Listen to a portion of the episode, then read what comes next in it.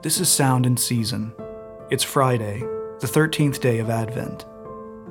Our scripture for the day is inspired by the 13th line of the Christmas hymn, O Holy Night.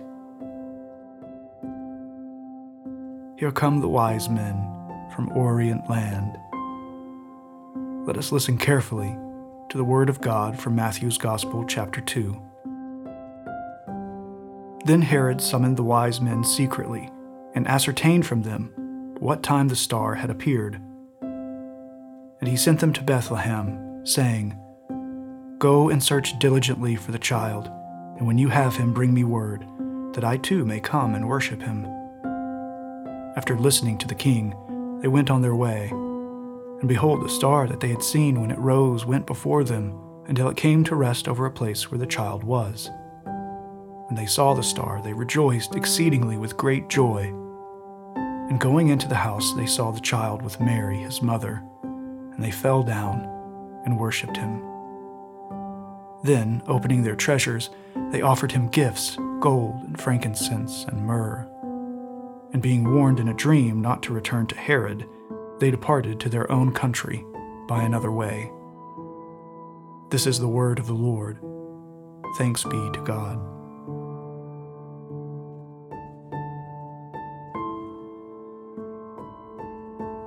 Our reflection for the day comes from the 16th century French pastor and reformer John Calvin. This is a very remarkable story. God brought Magi from Chaldea to come to the land of Judah for the purpose of adoring Christ. In the stable where he lay, amidst the tokens not of honor, but of contempt, it was a truly wonderful purpose of God that he caused the entrance of his Son into the world to be attended by deep meanness, and yet bestowed upon him illustrious ornaments, both of commendation and of other outward signs, that our faith might be supplied with everything necessary to prove his divine majesty. A beautiful instance of real harmony amidst apparent contradiction is here exhibited. A star from heaven announces that he is a king, to whom a manger, intended for cattle, serves for a throne, because he has refused admittance among the lowest of the people. His majesty shines in the east, while in Judea it is so far from being acknowledged that it is visited by many marks of dishonor. Why is this?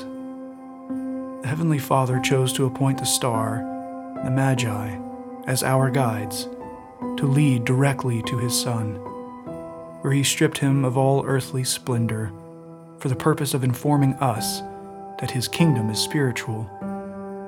This history conveys profitable instruction, not only because God brought the Magi to his Son, but because he appointed the kingdom of his Son to receive their commendation, and that of the star for the confirmation of our faith that the wicked and malignant contempt of his nation might not render him less estimable in our eyes.